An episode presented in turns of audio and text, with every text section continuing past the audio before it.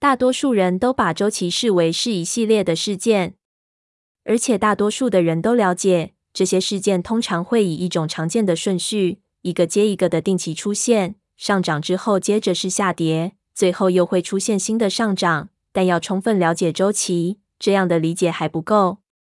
一个完整周期里的事件不该只是被视为一个接着一个的出现，更重要的是，一个事件会导致下一个事件出现。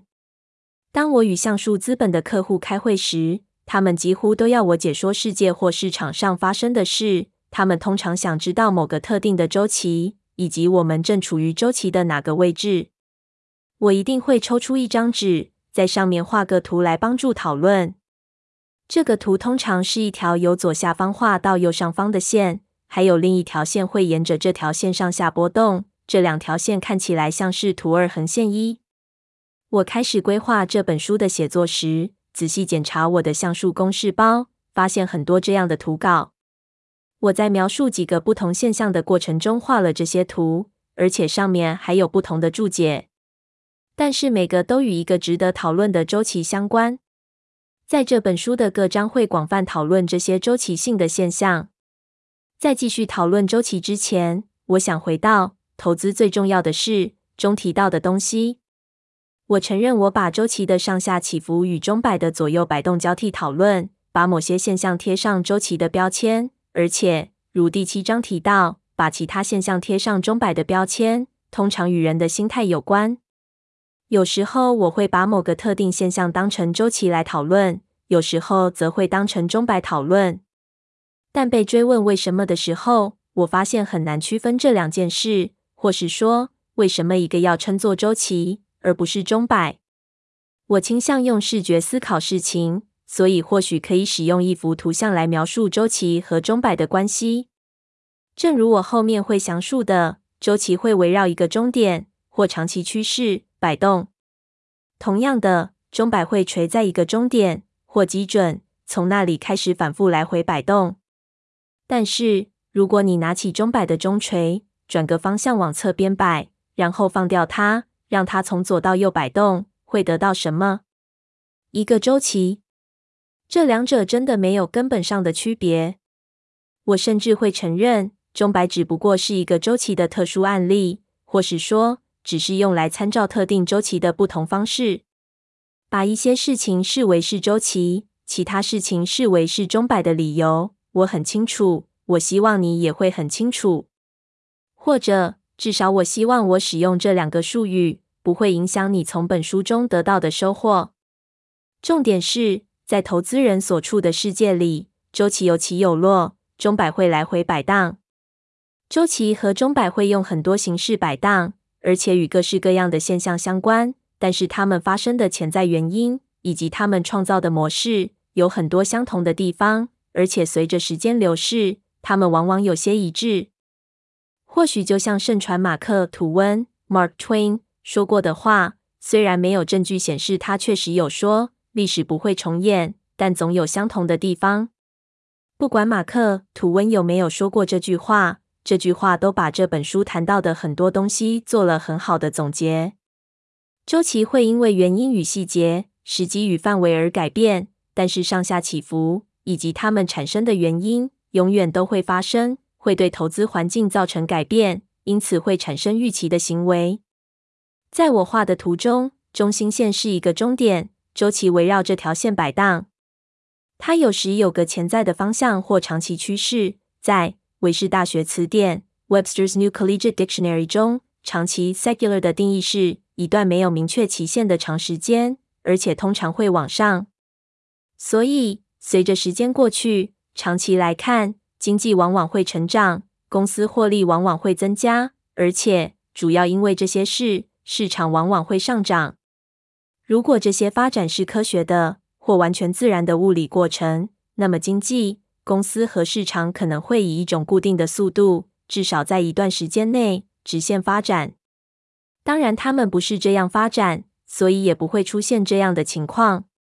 而不变的事实是，这些事情的表现在短期受到其他事情、参与的人以及极不稳定的人强烈影响。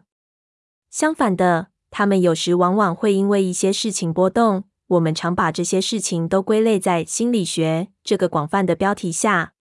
因此，人们的行为会变化，毫无疑问会随着环境变化。但就算环境没有改变，也会变化。这本书主要谈的是围绕着终点或长期趋势的摆荡。对于不了解这些摆荡的人来说，会觉得很困惑，也会很惊讶，甚至更糟的情况是会成为其中的一分子，还助长摆荡形成。但是，就像我之前说的，它往往会带给那些了解、认识，而且可以利用这些周期现象的人获利的机会。八个明显的阶段。只要花几秒钟看我画的图二横线二，就会很清楚周期性现象的变动，可以理解成有许多明显的阶段。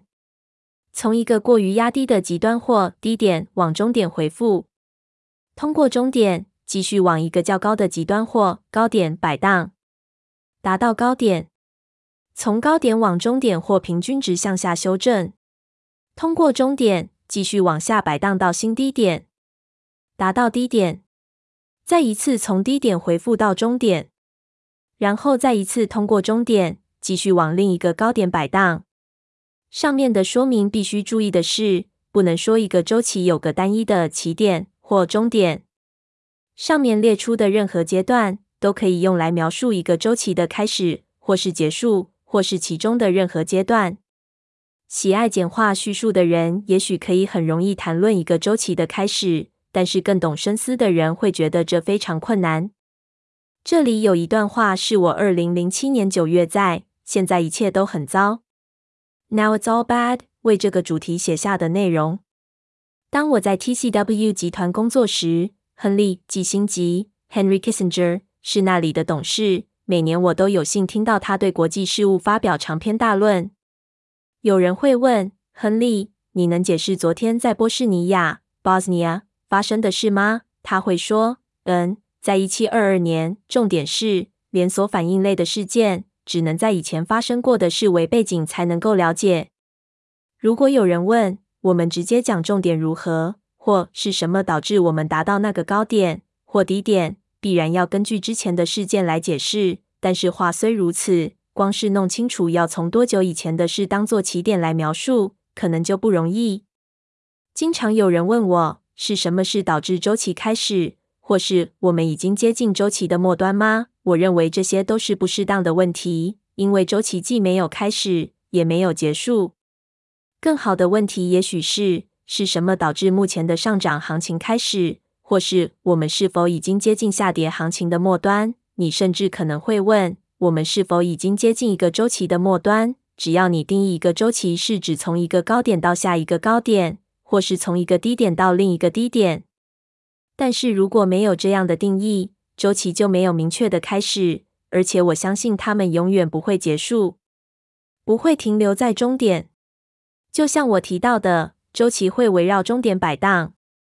一个周期的终点通常会被认为是长期趋势、基准、平均值、平均或快乐的终点 （Happy Medium），而且通常在某种意义上被认为是正确而适当的。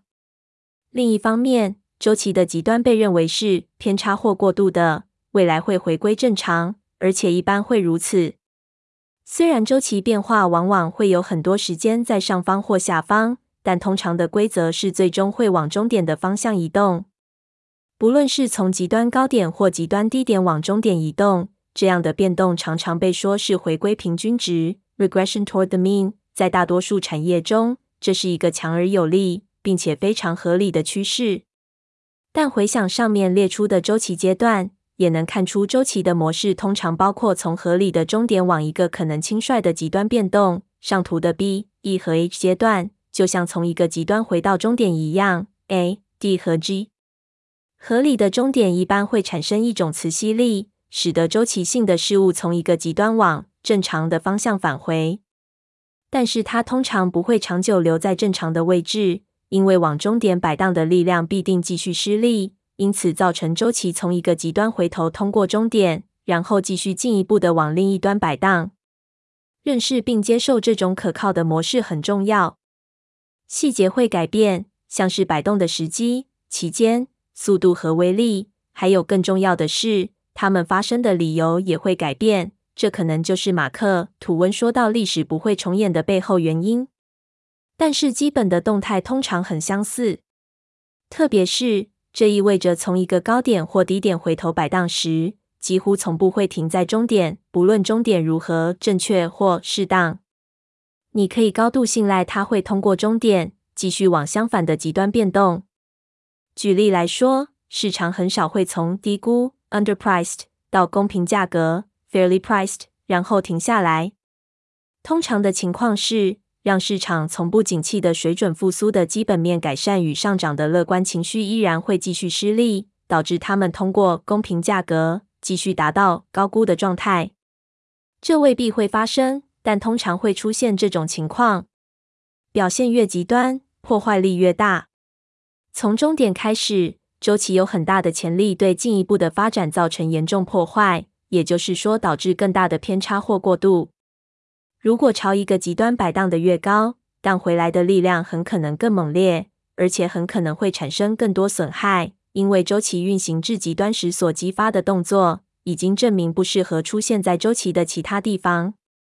换句话说，随着周期移动到离终点愈来愈远，潜在的破坏力量会增加。随着经济和公司做得太好，而且股价涨得太高，上涨之后，接下来只会修正，而且多头市场接下来是空头市场。但是繁荣和泡沫之后，接下来是伤害更大的萧条、崩溃与恐慌。长期趋势很难及时检测。围绕这些事件的周期终点是什么？就像我说的，这往往是横跨长期趋势的一个点。举例来说，一个经济体的国内生产毛额 （Gross Domestic Product，GDP） 也许显示一个几十年来年成长率二百分之的长期趋势，但是在某几年成长很快，而在其他几年的成长很慢，甚至负成长。个别年份的表现通常是围绕潜在长期趋势的周期的一部分。重要的是，长期的成长率可能也会随着周期而变化，但这是一个长期、更为渐进的周期。你必须再退远一点才看得出来。例如，社会往往会依循长期的兴衰模式，可以想想罗马帝国的例子。而且，我们讨论的短期起伏都围绕着长期趋势走。参见第四章的长期经济趋势。对许多产业来说也是如此，但是由于长期的周期横跨几十。几百年，而非几季或几年，因此他们需要的时间长过所有观察者的寿命，很难及时检测到，而且很难纳入决策过程考量。下面是我在二零零九年一月备忘录《长期观点》（The Long View） 为这主题写下的内容。有个古老的故事，在印度，一群盲人走在路上，碰到了一头大象。每个人都碰触大象的不同部位，像鼻。像腿、尾巴或耳朵，而且根据碰触到的部分，对大象做出不同的解释。我们就是那些盲人，即使对于亲眼看到的事情有很好的了解，也无法很容易把这些见解整合起来，得到整体的看法。到看见整体的行动为止，我们的知识仅限于我们接触到的部分。一些最重要的教训需要：一、研究和记录过去的事件，以及二、意识到事物的周期性。如果靠近一点，盲人也许会把象腿误认为一棵树，而短视的投资人也许会认为一个上涨趋势或下跌趋势会永远持续下去。但是，如果我们退远一点，检视漫长的历史，我们应该会牢记，长期周期也会重复，而且会了解我们处于周期的哪个位置。一个事件会导致另一个事件出现。对我来说，这是个好时机，可以点出周期最重要的一个性质。大多数人会根据上面列出的阶段来思考周期，而且把它们视为是一系列的事件。而且大多数的人都了解，这些事件通常会以一个常见的顺序，一个接一个的定期出现。上涨之后，接着是下跌，最后又会出现新的上涨。但要充分了解周期，这样的理解并不够。一个完整周期里的事件不该只是被视为是一个接着一个的出现，更重要的是，一个事件会导致下一个事件出现。举例来说，随着这种现象往一个极端摆荡，这样的运动会提供能量，而且会把能量储存起来，最终会增加重量，更难继续从终点往外进一步摆荡出去，而且会达到最大值，无法再往前进。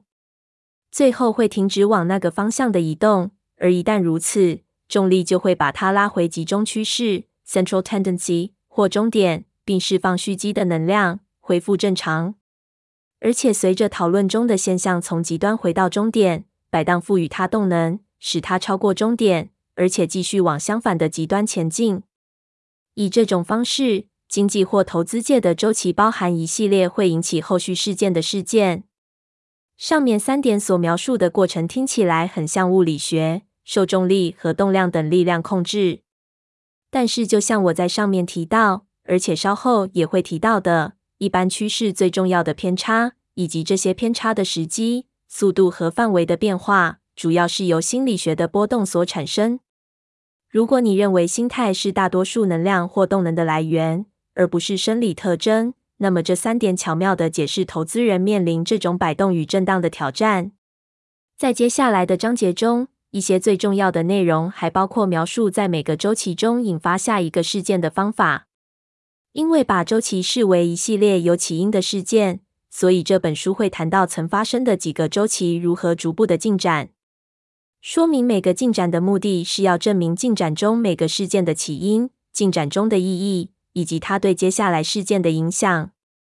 描述这些进展可能会觉得重复，而且有些实际上会谈到不止一次。虽然讨论的是不同的面向，我仍希望这些实例可以达到目的，帮助读者了解周期以及找出周期的位置。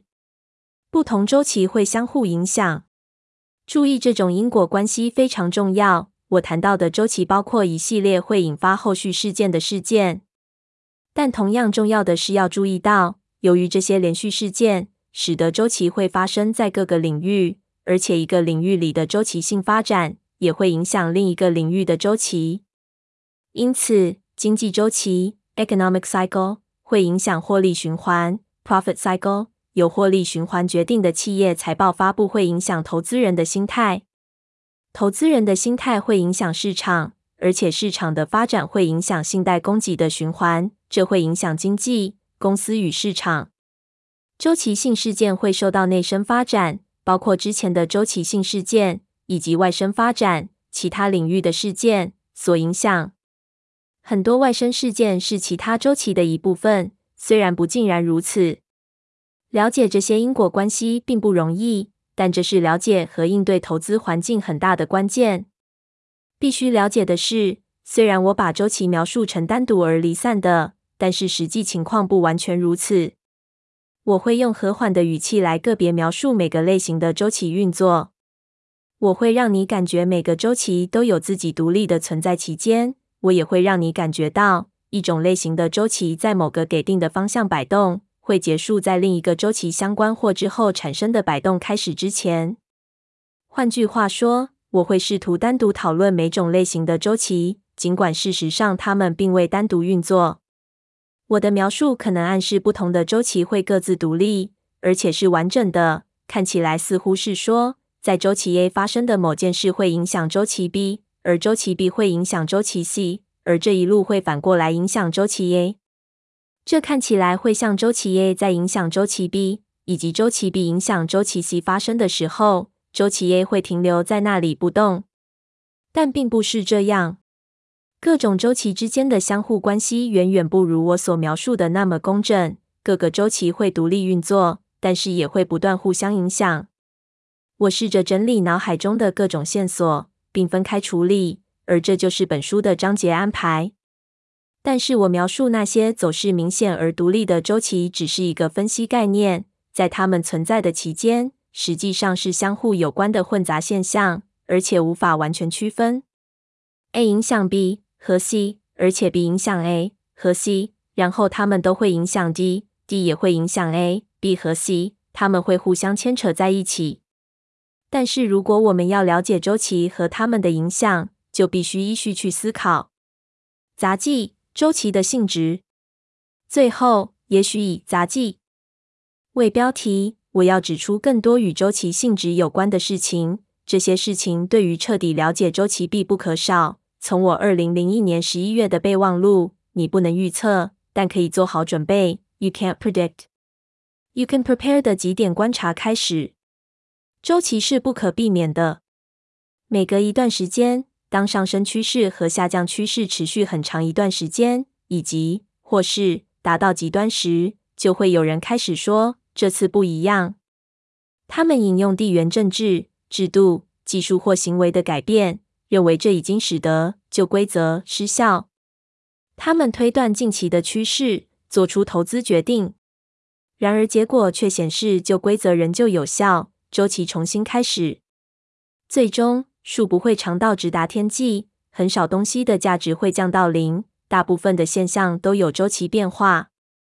周期的影响力会因为投资人无法记住过去发生的事而扩大。就像约翰·肯尼斯·高伯瑞说：“极为短暂的金融记忆促使市场参与者无法确认这些形态会反复出现，因此不可避免。”当相同或近似的情况一再发生，通常年轻而且总是超级有自信的新一代投资人会大力吹捧，将其视为金融领域乃至整体经济环境了不起的创新发现。有时这些现象还仅相隔数年。很少有哪个人类文明领域像金融界那样轻忽历史。过去的经验属于记忆中的一部分，却受到排斥。被认为只是没有洞察力去体会当前惊人奇迹的守旧派的藏身之处。约翰·肯尼斯·高伯瑞，《金融狂热简史》（A Short History of Financial Euphoria），一九九零。周期会自我修正，而且不必依赖外部事件就能反转。周期会反转，而不是朝着同个方向永远前进，是因为趋势会创造让周期反转的原因。因此，我喜欢说。成功本身就是失败的种子，而失败为成功之母。从人类认知的角度来看，周期往往显得不像他们原本所呈现的那么对称。当价格负向波动的时候，常称为波动性；当价格正向波动的时候，则称为获利。崩盘的市场称为恐慌性抛售，而且会用比较温和的描述来说明价格高涨。但我认为他们也许最好被看作是恐慌性买进。举例来说，可以看看一九九九年的科技股。评论员在市场周期的底部谈论，投资人举手投降，而我也在高点看到之前谨慎的投资人认输，买进股票。根据我的经验，虽然可能会被低估或忽略，一般来说，金融周期大都是对称的，每个周期变动都有另一面。这意味着上涨不可避免会接着下降，或许更好的说法是，上涨不可避免会导致下降，反之亦然。繁荣与萧条是被广泛讨论与了解的现象，这是用来证明周期对称的好例子。大多数的人都了解萧条之后会出现繁荣，很少人理解萧条将引起繁荣的事实。从后面这点来看，可以知道：一、繁荣过后，接着不会是适度。渐进与没有痛苦的调整，而且二，另一方面，如果没有繁荣，就不太可能出现萧条。然而，必须注意的是，这样的对称性只适用于方向，未必适用于变动的范围、时机或速度。这是尼克·特雷恩 （Nick Train） 提到的重点，下一章会提到它。因此，一个上涨行情也许会接着一个更大或更小的下跌行情。只有在达到最高点之后，才会开始转为下跌行情，或是在行情开始修正前，也许会停留在高点一段时间。